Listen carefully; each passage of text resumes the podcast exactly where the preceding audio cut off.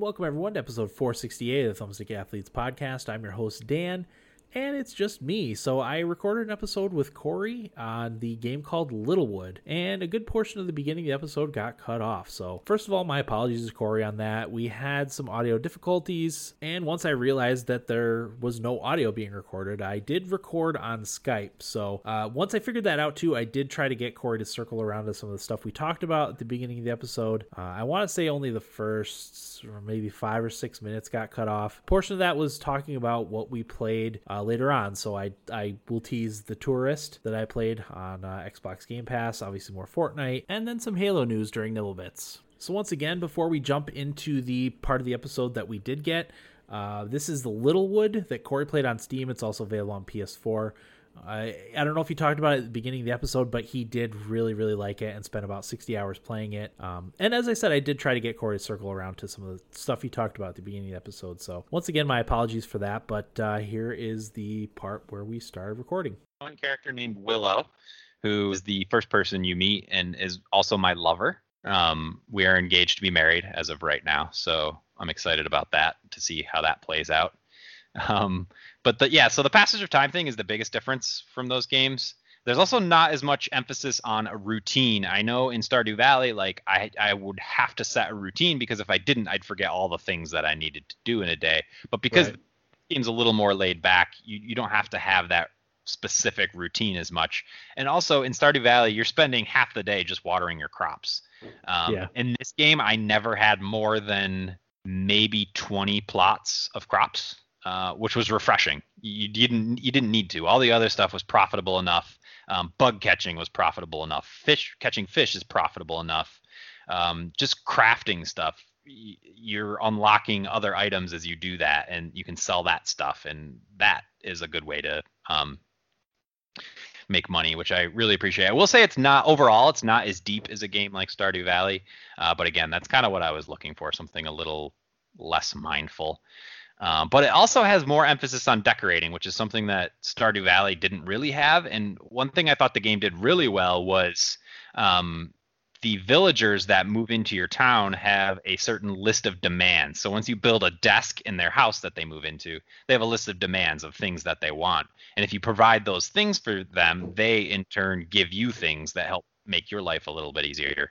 Um, some of the end game items come from these villagers uh, and it really improves your quality of life. Uh, kind of a spoiler to talk about, but there's one that I just unlocked today that literally removes all the weeds from my village of Littlewood, mm-hmm. which doesn't sound like much if you haven't played the game, but those little things get in your way and slow you down. And if you're not staying staying on top of them, they can, can get out of hand. So, but now I unlock this thing that I can just press a button and it kills all the weeds in my and gives them to me so I can then sell them. Um, it does have some other. The game in general has some other quality of life type things, like if you're out adventuring, like going on a fishing expedition or heading to um, the caverns to mine some ore.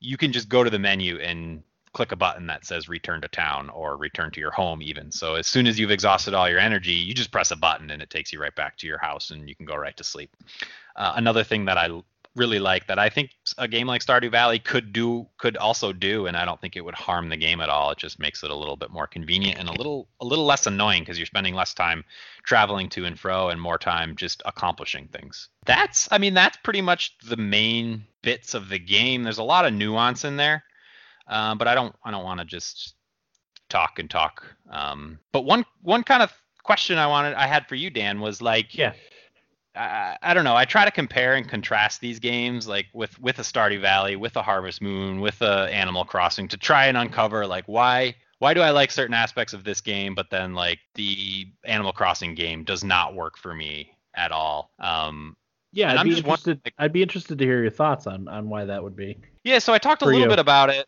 Yeah, it, I mean the the fact that it's a little more casual um, I think is beneficial for this type of game because it's not a photorealistic, super deep RPG. Any of these games, you know, they're they're dumbed down graphics um, with charm. I'm not mm-hmm. taking anything away from the the art style. Um, but I guess just generally, it's it's the fact that they're a little more casual. Um, there's more quality of life type things. I will say the mid game, there's a bit of a grind there because you need to upgrade all your abilities to a certain point where you're getting certain items at a higher rate so that you can craft some of the more end game um, structures and devices and stuff like that. So, uh, but it's funny because in the midst of me playing this game, there was an update to address exactly that. Um, they shortened or uh, lessened the requirements for a lot of the end game stuff just to kind of move the mid game um, grind along a little bit quicker. But yeah, I don't know. Like I, I think back to Animal Crossing and the there because there wasn't a bigger story. Um, that was one thing that like I just I didn't know why I was doing what I was doing, and right. it's without giving me that reason, that incentive to like maybe discover something or, um, I don't know. There just wasn't that there. It was just like just do this thing. Yeah, I think that's why the depth of Stardew Valley really comes into play there because as you mentioned, you're there for a reason. You're on that farm for a reason. It's your, you know, your grandfather's farm. You wanted to get out of the rat race. So that right there is just it, it's a little backstory, but it's enough to give you a, a reason for being there, you know. Yeah. Uh, and then second, there's a bunch of stuff going on in the background. You mentioned the the war in Stardew Valley uh, mm-hmm. as like a backdrop, uh, and that that finds its way into the game in in in strange ways. One being um, there's a trader that comes a couple times a week from the Gotoro Empire. You know, that's who your your country is at war with. Uh, and then one of the one of the villagers comes is a soldier from the war who comes back after I think it's after the first year. Um, is it Kent? I think that that comes after the first year. Yeah, it could um, be. Yeah, so he doesn't come until till later. So I mean, yeah, maybe it is just I just need that little bit of story to to keep me engaged. Um, mm. I know I did talk a lot about the excuse me, I'm like burp, burping here. Um, I did talk a lot about the the backstory of Stardew Valley as something a reason why I really liked that game, and, and Littlewood also has that. Um, Stardew Valley and Littlewood also have a lot of little surprises scattered throughout the game, which is something I didn't feel like Animal Crossing really did um, very well, if at all. I mean, I felt, yeah, in Animal Crossing, I kind of felt like there was really nothing for me to discover. Um, right. Whereas in Littlewood and in Stardew Valley, you're discovering not only like cool bits of lore, but new game systems and um, quality of life things that don't call any attention to themselves unless you uncover them, uh, which I think is really cool because you never know what's around the next corner. And just knowing that that's the case, you have a little more incentive to explore and and learn more about the game and and um, experiment a little bit more. Mm-hmm. Um, I'm at I've put I think over 60 hours in the game already, and I Holy just cow. bought it. Yeah, I just bought it. I told yeah, my, I, sorry, go ahead. No, that's fine. I I was I told you guys, and I I somehow Steam is able to let you watch your friends play games. So I started watching your you play Littlewood. It was like 11 o'clock in the morning or maybe noon and I watched for a few minutes. I was like, "Oh, cool," and then I got up to do something else and forgot to turn the stream off. And then I came back on my computer. It was hours later. It might have been five or six hours later. Yeah, uh, it was. You, you, were you were still playing. I was like, "Oh, nice. You must yeah, love I, it." I told um my fiance Sophie. I told her that uh, I had an addiction and that mm-hmm. I the only way I could cure it was by beating the game, which I ha- I don't think I've done uh, but I do have almost all of my skills maxed out at 99. Uh, I almost I have perfect relationships with almost everybody, so I'm really just scratching the end of the game. I'm really close to it. Um, I mentioned my wedding is coming up in a couple days, so I'm excited to see what that brings. Um, but I, there's part of me that like that thinks that everything is not as it seems and that makes me mm-hmm. love the game even more like i feel like i'm going to get to the end end game and what i thought the whole time isn't actually the the truth of what's going on you know yeah i just feel like there's some some twist going and maybe there isn't but even me thinking there is is uh good on the in my opinion an a example of good writing in a game just because it, it kept me compelled in yeah. that way so um, my, I mean, there's very a lot of specifics to talk about this game. Uh, they do a great job combining all the systems. Uh, I love going in and, and crafting dishes. Um, so all the resources you collect can be combined into certain dishes that sell for a buttload of money. So it's a lot of fun to go into the tavern and, and cook all that stuff and then reap the benefits the next day. Um, they have a coffee shop which gives you bonuses to you can go in and drink a certain kind of brew that gives you bonuses to mining, bonuses to any of the abilities really. Um, and if you use those just right, you can you can really boost your experience um, really well. What I'm doing at the end of the game is I have like mining's only a 90, whereas most of my other ones are in the high 90s. So I'll go into the the coffee shop and drink three brews that boost my mining experience, and then mm-hmm. I'll just go and, and bang a few mines out and um, come back and level up that way. But uh, yeah, there's there's a ton to like. I don't know how if you have any more specific questions or anything like that, Dan, but I just I highly recommend it if you're looking for. Um, I guess the best way to describe it is a more casual Stardew Valley.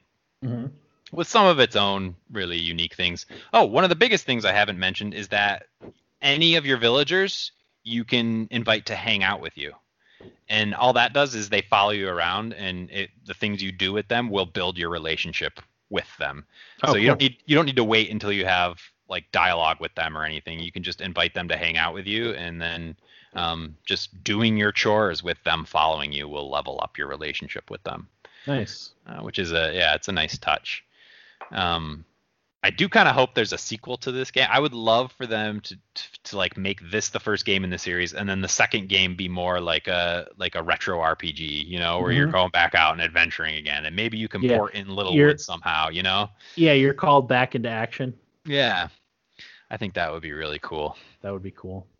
But yeah, I, I'm totally addicted. Um, I think a lot of the improvements he made in the the most recent update will help with that mid game grind that I think might turn off a good amount of people. So there's that. Um, but I highly highly recommend it. It's affordable enough. Uh, if you yeah. have any interest in these chore type games, I think I think it's worth playing. Um, I, you may not know this, but do you know if there's any plans to port it to other platforms? Mobile. I, I know you mentioned mobile earlier, and uh, obviously it'd be a good fit for the Switch. I don't know if that's specifically been mentioned. I was literally just on this guy's Twitter because I sent him. Um, Dan and I were talking before the episode, and Dan wasn't able to play the game on our Steam Family Share, so I, I tweeted the developer and asked uh, if there was any word on it coming to Family Share. Um, I don't know if it's been mentioned specifically, but I would be really surprised. excuse me, if it didn't, only because it's seems to be selling really well, um, yeah. particularly on Steam. So I think at the very least we'll get a Switch release. Um, I think it'd be a great game for like Xbox, Microsoft to scoop up for Game Pass. I don't know what that deal looks like, but I know if I'm an indie developer and someone approached me with a boatload of money and they would handle the rest of it, I'd say yeah, go ahead. Uh, yeah. It's not worth the headache for me, so go ahead and put it on Game Pass. Just give me a truckload of money. Real quick, Corey, I want to revisit what we talked about at the beginning of the episode because I'm pretty sure the beginning of the episode didn't get recorded. Oh no! I had to update and restart my computer, and every time it does, there's oh, problems. No. So just just well, no, I just want to, want you to run go go through how you discovered the game again. Oh, um, yeah. So I was on vacation and we met up with um, some friends of ours, and I, we were having a conversation about playing old, or not old, but playing Steam indie games and how we've kind of gotten away from that towards the end of the console generation because the console games have become so good. Um, which I feel like is a pretty normal cycle for yeah. console generations. You know, they're figuring it out for the 1st mm-hmm. few years, and then we get some awesome, awesome games towards the end of the lifespan. Span. But uh, yeah, it just got me interested in indie Steam games again. And then I came home and booted up Steam and looked at the new and trending games and saw that there was this overwhelmingly positive reviewed game that looked similar to Stardew Valley and a lot of the other type of indie retro games that I really like. So I uh, and it was affordable. I, I can't remember 14.99, 15.99, something like that. So hard to say no to something like that. The the overwhelmingly positive I don't think has ever steered me wrong on Steam. Yeah. Yeah, I'm I'm looking for a, a game like this again because I've played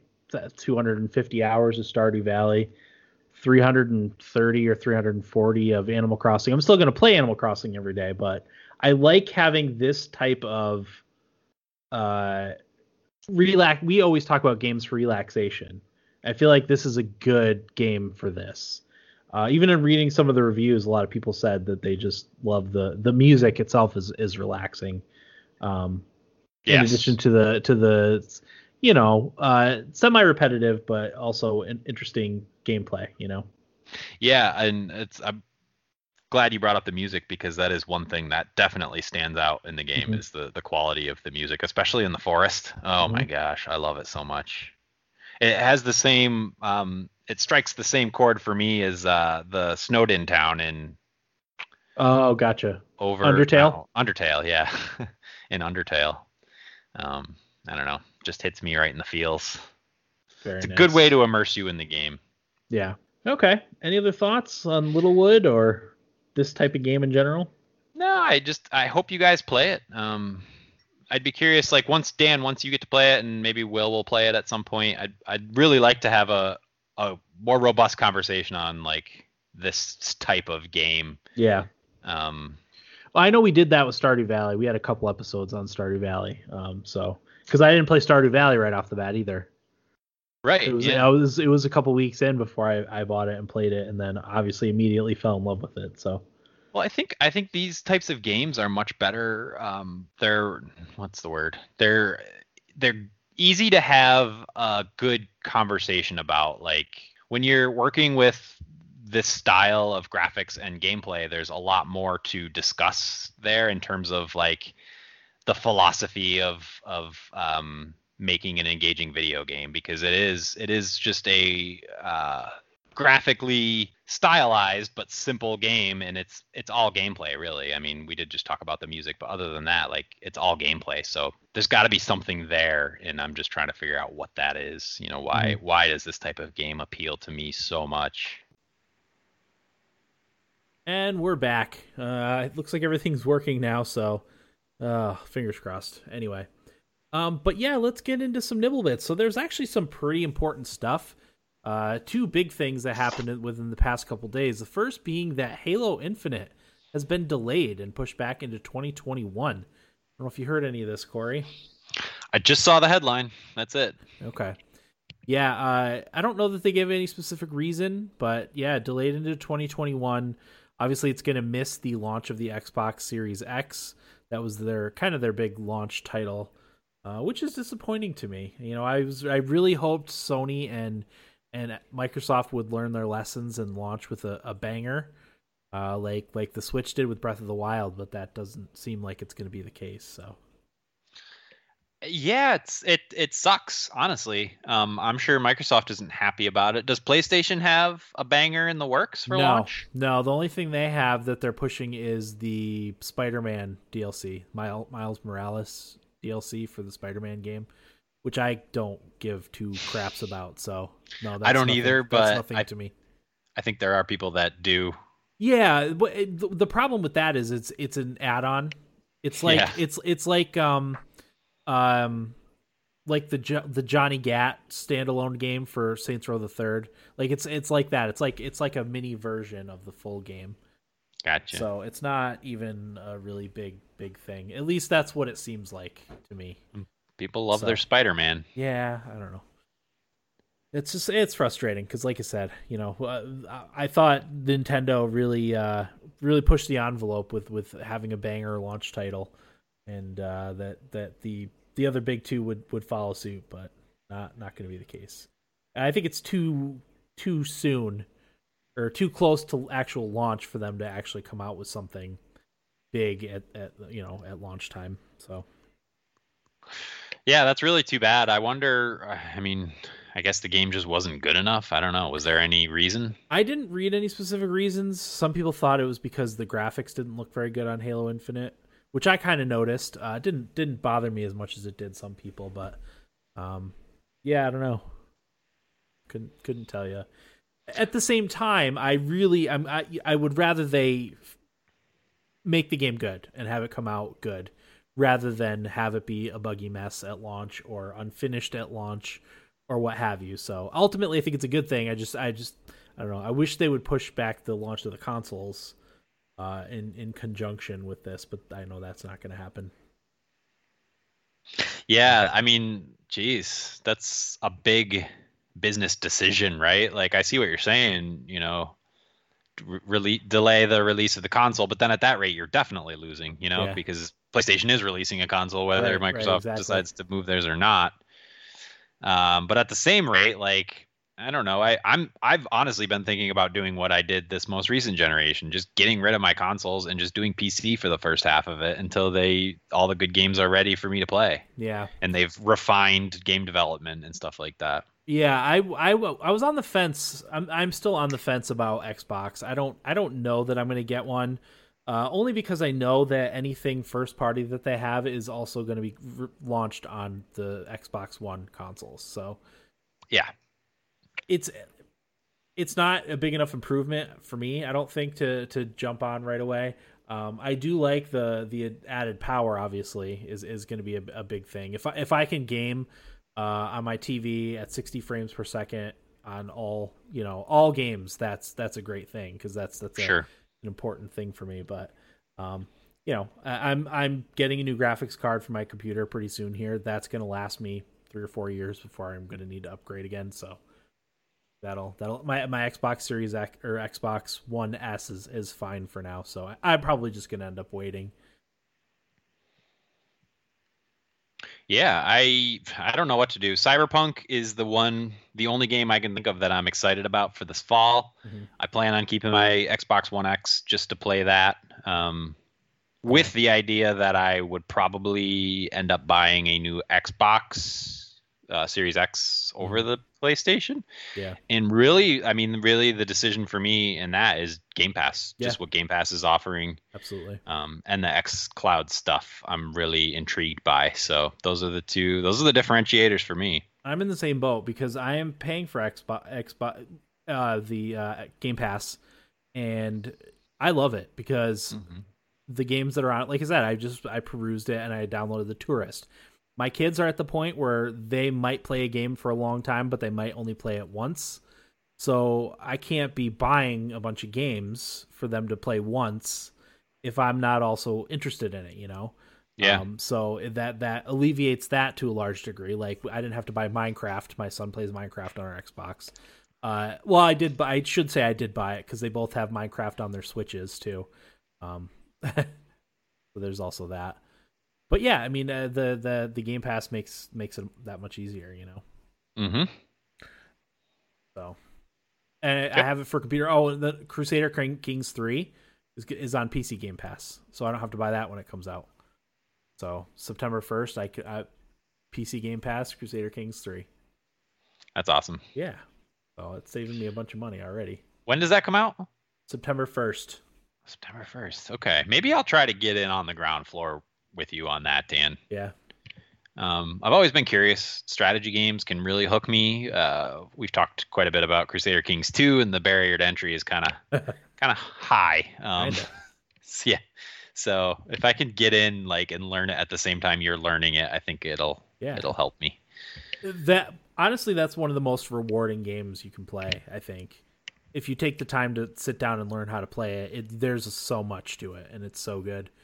And then uh, the Game of Thrones mod for that game is spectacular. So Yeah. Mm. th- there's also that that wrinkle there. Yeah. Uh, yeah, I was I'm still thinking about your point about it being rewarding. Like that's that's good to hear about a game like that cuz I I mean, I talked about how I was addicted to Littlewood, but ultimately, you know, there is that part of me that's like, "Oh my gosh, like I wasted 60 hours of my life just like pressing a button and chopping wood and mining Yeah. ore and and learning very little about this Yeah, world, but just sure. enough to keep me interested, you know, like I don't have anything to show for that." Yeah, uh, I mean, this is a little off topic, but going back to Crusader Kings 2, one of the things that it taught me about the real world was the way medieval society worked. Oh, which yeah, I only yeah. had a very, very basic understanding of. Obviously, I'm not not an expert on it. I'm not. That's not what I'm trying to say. But uh, I definitely gained a deeper level of understanding of how the the the medieval feudal system worked uh, and how all the pieces interacted with one another. I learned a lot about the different land masses in, in the various places in Europe. Um, you know, I have my I did my my uh, Swedish Empire. I had one time. Uh, one time I was uh, the Irish, I completely took over all of England and parts of France. And then I had one game. I don't I don't remember which empire it was. It might have been the Swedish Empire. I took all over all of Scandinavia and northern Germany and the UK. And then I had this enemy, the Carpathian Empire from the Carpathian Mountains, uh, that I we had back and forth throughout all of the history in the game. Uh, and then I transferred it into Europa Universalis 4 and we continued our back and forth through the age of exploration and stuff and it was awesome that is cool yeah yeah history any any type of game like based in history is good yeah. for that too right like i know we've talked a lot about it, the impact of age of empires on our education just yeah. playing the joan of arc campaign in in age of empires i remember learning about joan of arc in like fifth grade and i was a genius about Joan of Arc just yeah. because I had played like I recognized a lot yeah. of the names. Um, which you know maybe I didn't learn exactly the historical side of it because I was playing a, a real-time strategy video game, mm-hmm. but you know just that having that familiarity with names and yeah. places and stuff, it it it helps engage you with the content. Yeah, absolutely. Uh, my wife talks about that a lot. Actually, uh, there's a name for it, um, but it's it's setting the table for for like learning. So even if you're playing a game like like Call of Duty, you played one of the old Call of Duties, the World War II stuff that's in there, the the places, the battles that were fought, some of the some of the commanders, you know, that stuff's that's yep. important when you get when you get into history class, you know. Uh, and, and that, kids kids remember all that. Yeah, exactly. They just they suck it up it. and it just stays in their head. Whereas yeah. nowadays, like I I'll play it and it's just in yeah. one ear out the other. But sure. I remember there was a time. Yeah. Um. So anyway, Halo delayed. Uh, really too bad. I I, yeah. I, genuinely feel sorry for Microsoft, but yeah, it stinks. It's probably probably for the best. I was also I, I bet they just wish they had an awesome game for launch. Yeah, I was excited for that one too, because uh, it looked like it's going to be a bit more open world than than previous Halo games. So I, that intrigued me. But I mean, I'll play it when it comes out. It's obviously going to be free on Game Pass, which I will have. So cool. Uh, my next one is also something that I think happened today, and that's that Fortnite mobile has been banned on iOS. Wow. They're having some sort of a spat. Uh, so over money. Over money, yeah, of course, yeah. of course, it's money.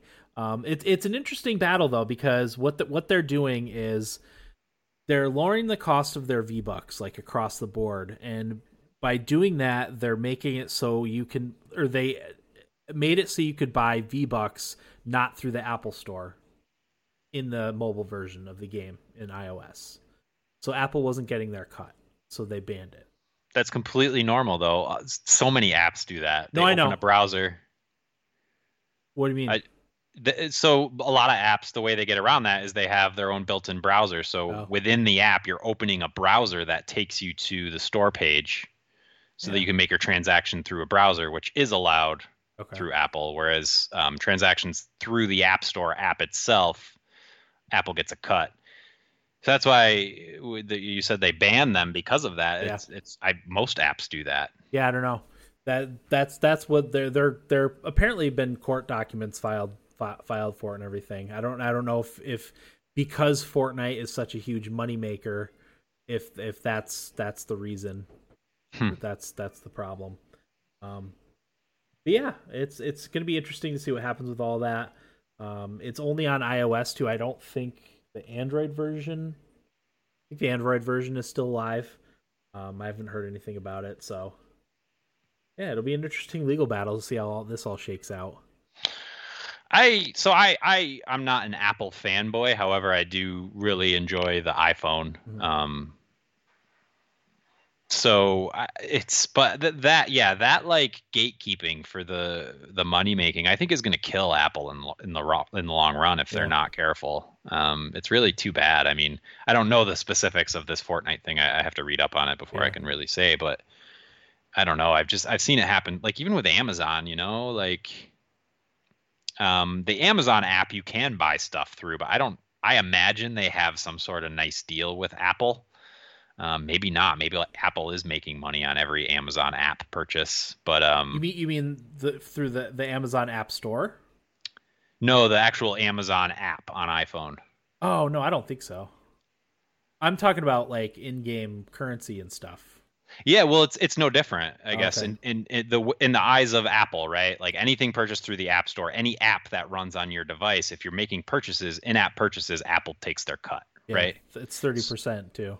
Yeah, so I, I doubt that that's the case with the Amazon app. They probably worked out some sort of deal where that's yeah, not I can't. happening. I can't imagine Amazon would allow Apple to take thirty percent of Yeah. their stuff sold. Right. I don't know. I, I I'm interested in this, so I'll probably do a little more investigating and Yeah. hopefully um can bring a little Yeah. more information. But Because I know, like at least at first, the when uh, Fortnite, what you couldn't load Fortnite through the the Google Play Store. You had to sideload it, which is completely fine on Android devices. I know you have to jailbreak to do that on iOS. yeah, Um, so I actually had it installed that way, but they did put it on the actual Play Store. Um, but I know Google doesn't require you to use their store for purchases. So like you can buy stuff outside of the app uh, with no problem. That you can they will take a cut of it, and I think it's the same. I think it's thirty percent, but that I guess um, like I said, it's not required for Hmm. it to be listed on in their app store. So Hmm. that's why there's no no beef there as of yet. But I'm I'm glad that uh, Fortnite is is lowering the price of their V Bucks because uh, we've been playing a lot of Fortnite in this house, and my daughter's been wanting lots of pretty skins. So so that's a good thing for me. yeah, and it's like, all right, how much money have you guys made off this game? Like, p- pay it forward a little bit. Oh, pay it's, it forward it's to your billions. fans. It's easily billions. I think I want to say that they made billions off of the Apple App Store alone in in like a year. That's incredible, Yeah. man. Yeah, because I, I don't know that the mobile version is huge in the United States, but I think like elsewhere where you know you might have uh, a mobile phone and not necessarily a game system, just an old you know an old mobile Yeah. phone, and you can play Fortnite that way. You know. Well, I was thinking about it. I would never play Fortnite on a mobile device, but then I realized, oh wait, like I can just hook up my Xbox controller to my iPhone and play Fortnite. Yeah. You could- Anywhere. or you could do a Bluetooth keyboard and mouse too. Yeah, Same thing. So I don't know. I guess I'm not I'm not really in a situation where I ever need to do that, but if I were, Yeah, you can. I see no issue with it. Yeah. Uh, and that's all I had for Nibblebits. So that was two interesting things that happened over the past couple days. So, or you got anything? I did. I pulled a couple before we uh, started recording. I saw Stardew Valley. Speaking of, um, the creator teased their 1.5 update, Mhm. Which uh, most intriguing to me. Again, a lot of what we talked about is that it includes a significant new piece of end game content. Uh, whatever that means, I, I'm curious to find out. I still haven't beaten Stardew Valley. I've, I've sort of been. You and I played over um, Extra Life, and I Yes, got re-engaged with it, but I haven't played since. Okay. Um, I was kind of waiting for all the updates to come out, but now that we got another one coming, I might as well wait a little bit longer and uh, play through it again that way. But even when you and I played, I noticed a ton of stuff that wasn't originally in the game, and that game was already jam packed with fun, um, fun little things. So Yeah. One of these days, I want to get into the modding of Stardew Valley because there's some pretty intense mods that you can you can have for it. So, very oh much my like to do that. gosh. Yeah, like, can you give me an example? I'm curious now. Well, I know some like there's a complete overhaul of uh, Pelican Town. It makes it looks like ah, almost like a like a I want to say like a, a New England style village. Um, Cape Cod. Like a, yeah, like a Cape Cod style village. Uh, you know, with with more impressive uh, looking buildings and and and Victorian style houses and buildings. and Stuff. It's really cool. Uh, but there's there's a lot of quality of life stuff. Like I know uh, specifically, there's one that you can have. You have chests near your uh, your um, what are the things that take the resources and Oh, the bins. no, no. The the you can put a chest like next to like a a, a, smelter, say, and and Oh, just have it auto feed, and and it you know once the product is done, it goes back into the chest, so you don't have to like put some stuff in to smelt the bars. You just it just Oh, does okay. it automatically. So stuff like that. Huh. Yeah, Yeah. I'd, I'd definitely be. Ugh, I just wish there was more time in a day. Mhm. I, uh, called up an article, um, most popular Stardew Valley mod. Mhm. movement speed, NPC map locations, gift taste helper, a lot of quality of life type things too. Yeah. NPC map is would be very useful. Yeah. Yeah. Interesting stuff. Uh, I did have another one though. Um, this one, I don't know if you remember me talking about Pony Island. Yeah, I do. So the Pony Island developer has another game coming out. Um, sorry, I'm trying to call up my notes doc here. Uh, Pony Island devs deeply disturbing card-based horror Inscryption is the name of the game. Got its first trailer. This is a Eurogamer article.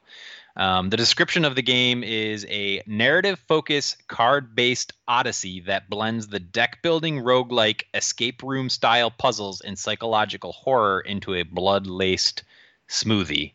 I know that's a mouthful, but um, yeah, I can't wrap my head around that right now. My yeah, brain's just little, brain's a little too tired. Uh, yeah, I I read it and I don't even know what it means.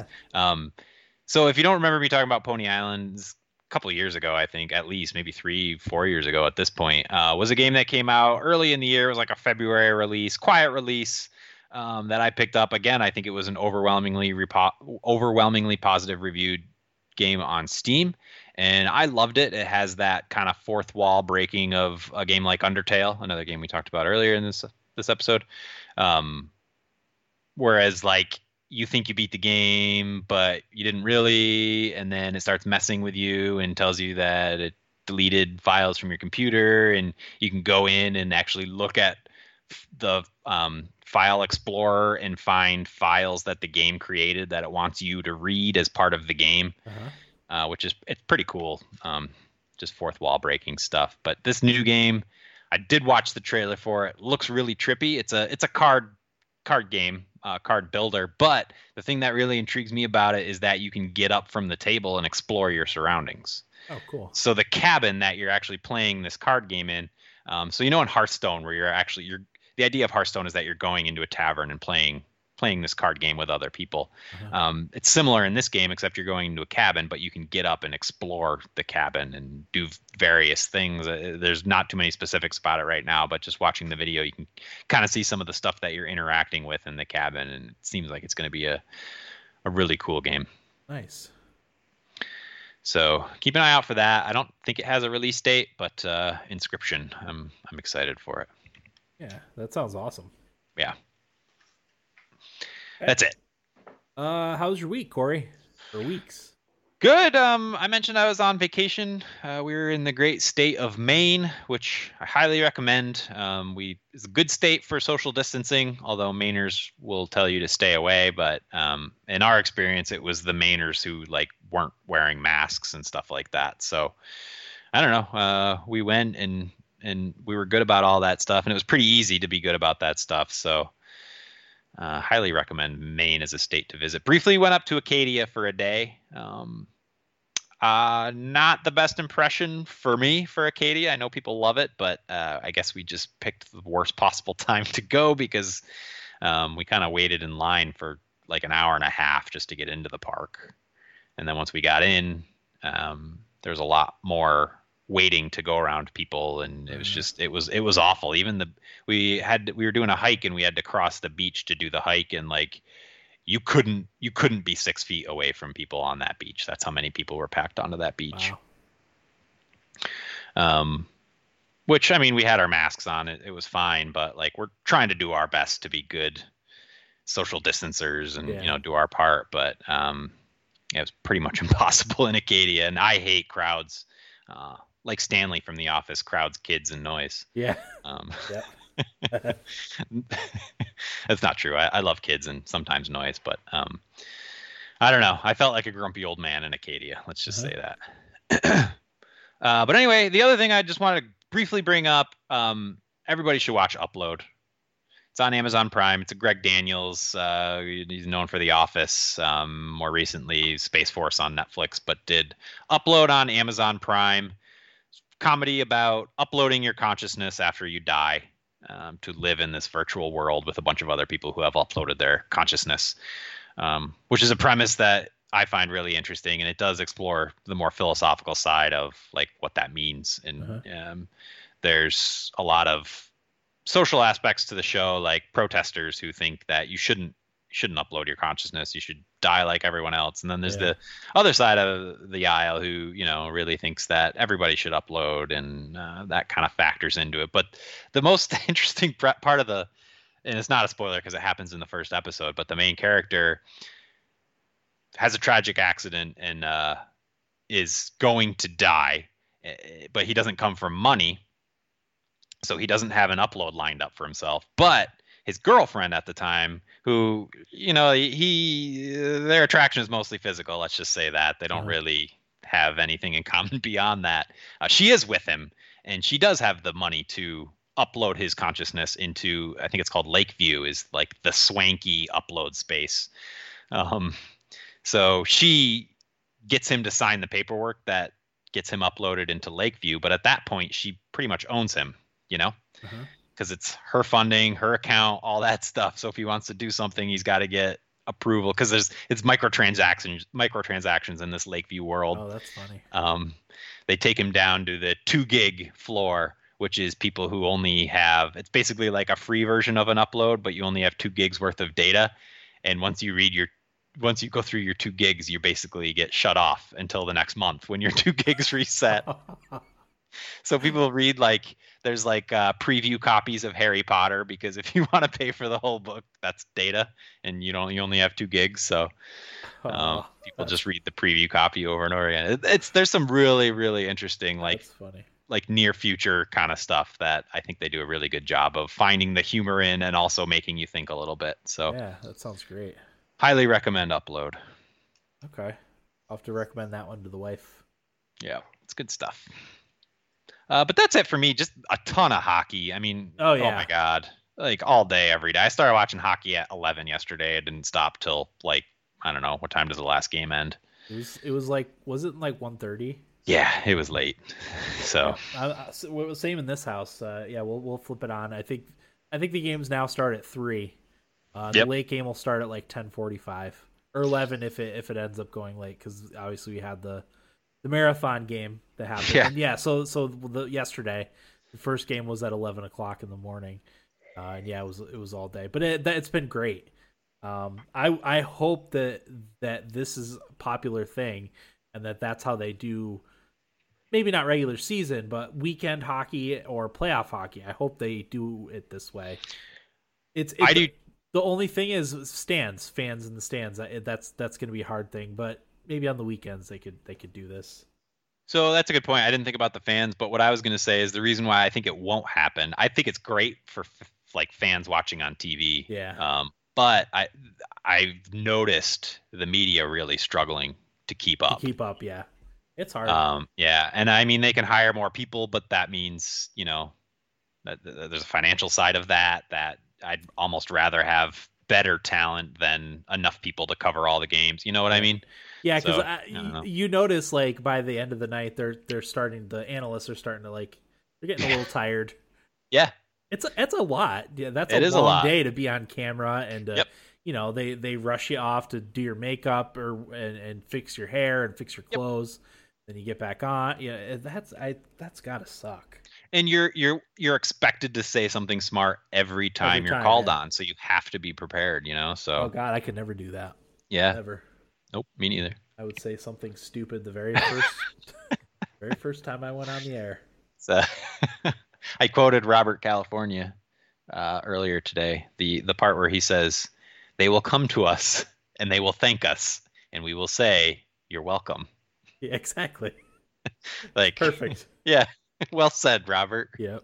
and everybody applauds Huh? that would be that would be my uh broadcast career right there Yeah, I don't think I have any any updates. I know I had something, but I'm not going to come up with it right now. It's just like you said, hockey, a lot of hockey, a lot of video games. Um, yeah, that's all I got. Let's get into what we played. I know Corey, you said you only played uh, Littlewood, right? that is it yep Okay. Um, so I played a couple things. I played, I think it's Touryst. I don't think it's the Touryst. So that is a, it's a 3D puzzle platformer, and it's got the voxel style graphics, so everything's like kind of blocky.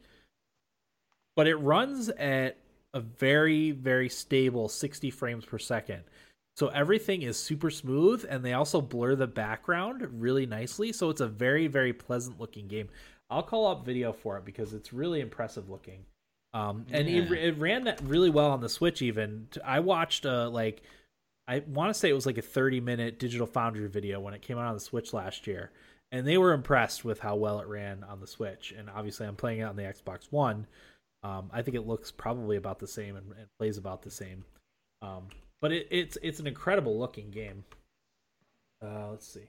Oh yeah, this lighting. Yeah. Um, it is the Touryst, and it's Touryst, Touryst. with a Y. T O U R Y S T Touryst. Oh man, does this does this play in HDR? It might. I'm not sure. Uh, I I- see what you I see what you mean though.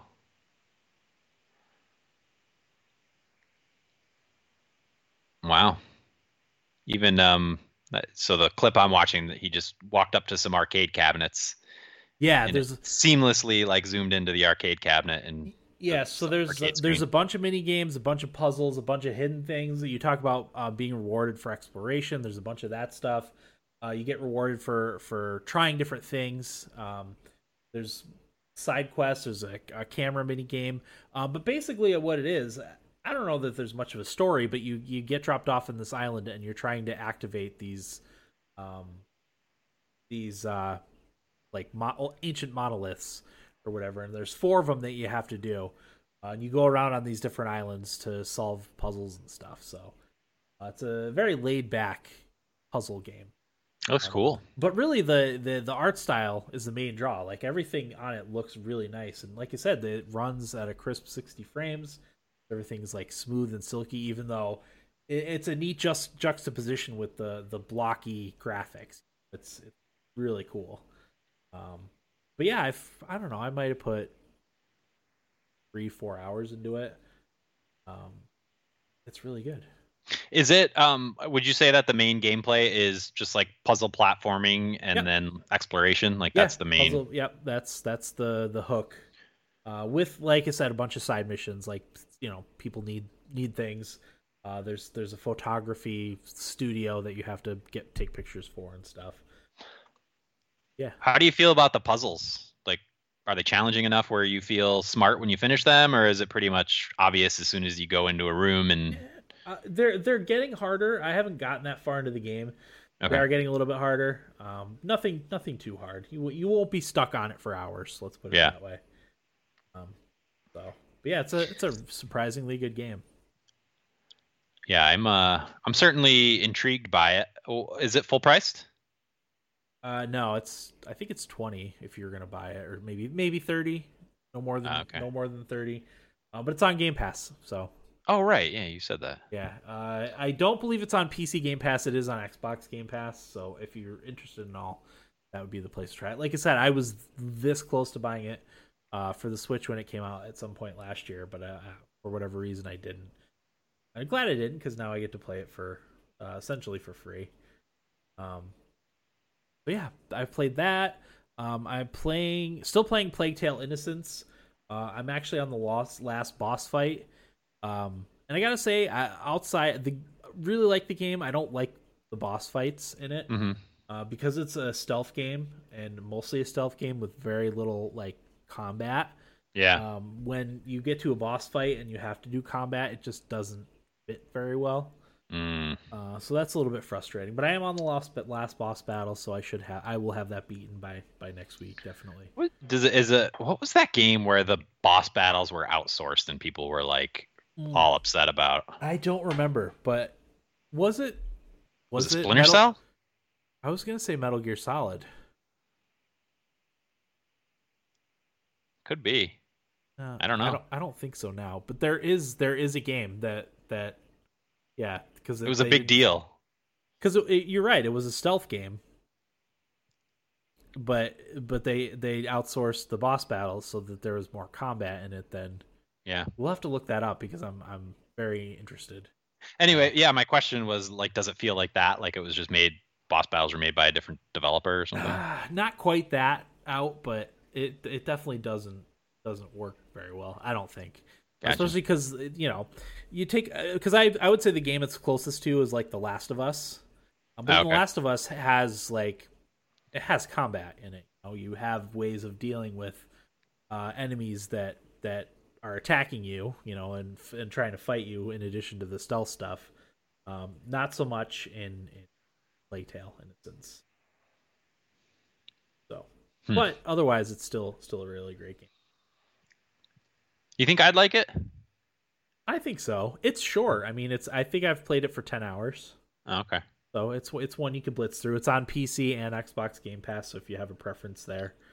Um, I kind of wish I'd played on PC, but my PC wasn't up here when I first started playing it, so.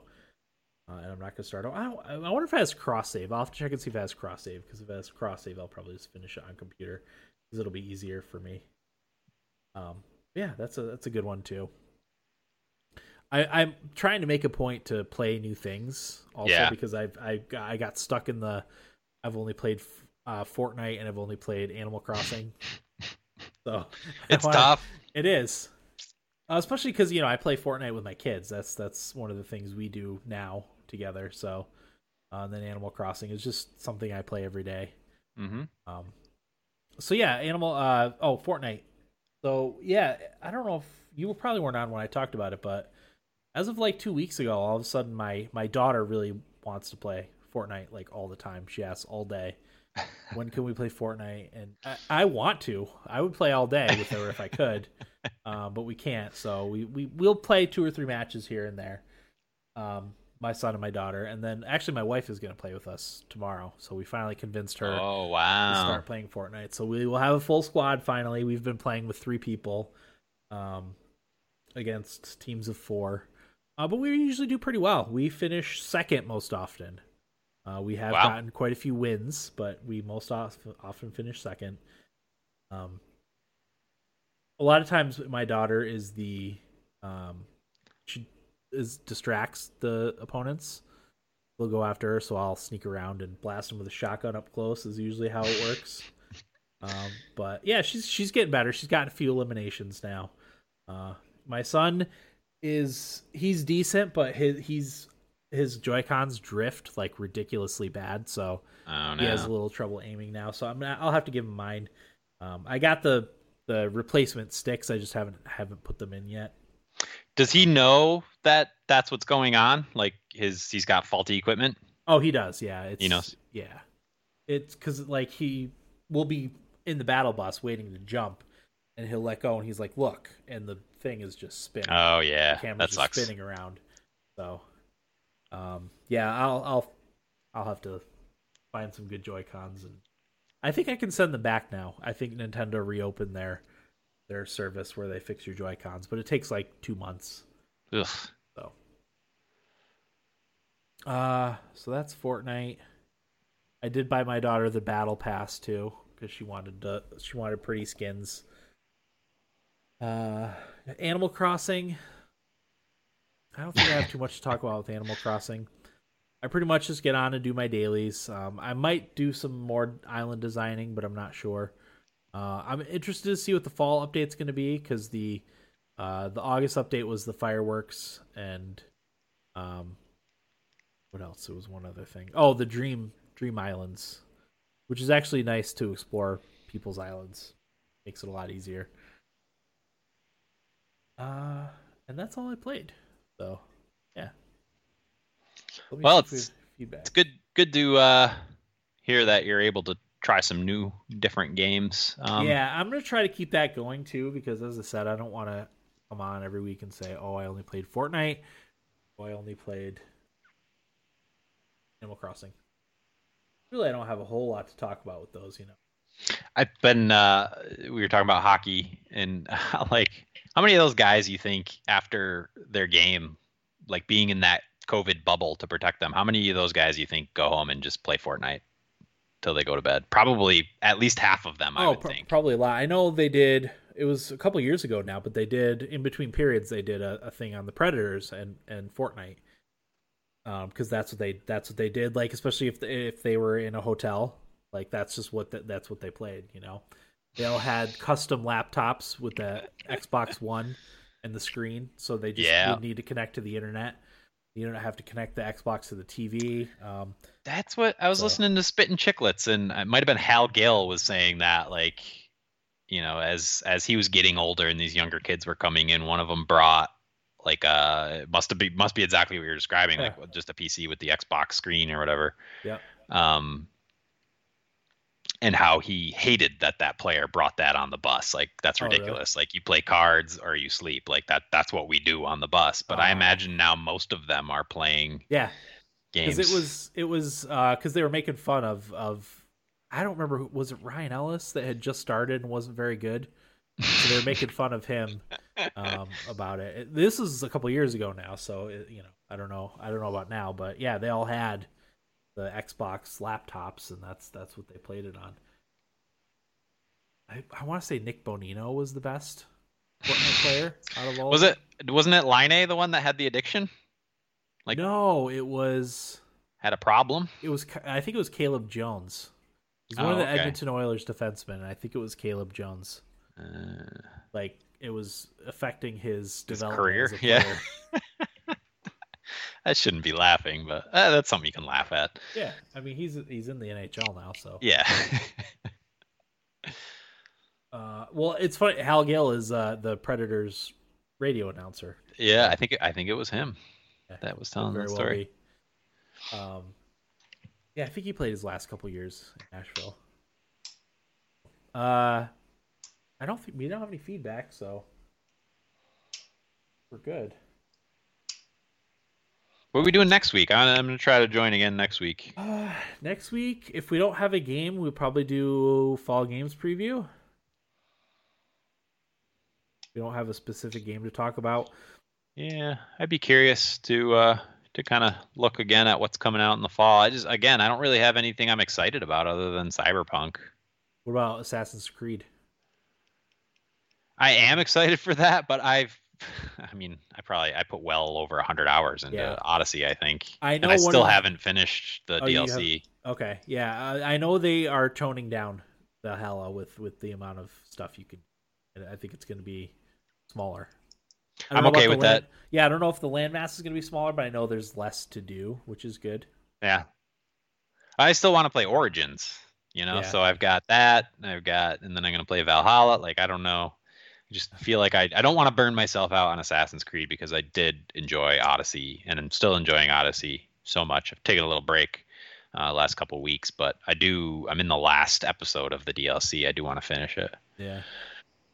Yeah, I, I'm pretty sure I don't have a ton of games coming out this fall that I'm going to get, so might be a might be a shorter shorter fall games preview. But one of the things I wanted to talk to Will about was because he got his new computers all set up and built. Uh, he was playing the Horizon Zero Dawn PC port, which uh, Oh, yeah. didn't go very well apparently. Um, the PC port. Will said he didn't have any problems with it, but I, he's got a G-Sync monitor, so I wonder if that covered up a lot of the technical issues with the game. Um, but it was not a very good PC port, apparently. Um, you just reminded me of it, and quickly. Uh, what am I looking at for like a gaming laptop? Um, I mean, really, again, it's all graphics card. So you're looking at if you want something that can play games at high refresh rates, probably like 12, 1300. Um, play stuff decently for a few years. But, uh, but again, it's all graphics card. If you you want, you probably want to find something that at least has the 1660 Super. Okay. But if you can get something with the 2060, that would be better. So uh, that just look for that. You you don't want to have you got to have 16 gigabytes of RAM. You got to have the processor doesn't matter as much, but to have 16 gigabytes of RAM, make sure it has a solid state drive, and make sure it has at least a 1660. And then they Okay. do make monitor they do make uh, laptops with high refresh rates. So if you want 144 hertz, you can do that. Sometimes they're 100 hertz, sometimes they're 75, sometimes 90. Just depends. But Okay. yeah, This um display I'm talking to you on is super nice. It's 4K HDR. yeah. I think it's 60 hertz, but I mean, I don't know how much. I'm I'm cool with 60 hertz. Uh, you know, is it's got to be at least 60 hertz. I really don't like playing things in, in 30 frames per second. Well, I'm not sure I've ever played anything higher than 60 frames per no, second. you you haven't unless you've used a G-Sync monitor or a FreeSync monitor. You've never played anything higher. That's why I'm interested to talk to Will about it because Okay, he he got a G-Sync monitor. so that he's That's- what he's playing Horizon on, right? He's playing Horizon on a G-Sync, uh, 34 inch, ultra wide, uh, G-Sync, 144 hertz monitor. If I were to get a gaming laptop that was a little bit future proofed, what are we talking? Uh, you know what? I'll call it up right now while we're talking about it because I can get give you some numbers. And this is end of the episode stuff, so Yeah. nobody nobody's if you're still here, this is the last thing we're going to talk about. So if you're not interested, All right, so we got a Razer Blade,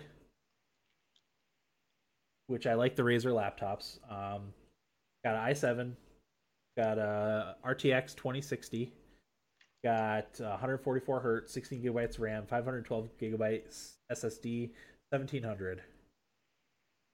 Now, is it? Do you feel like it's like um how many? How do I want to phrase this question?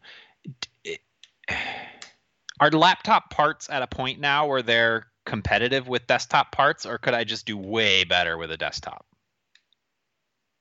you could do way cheaper with a desktop.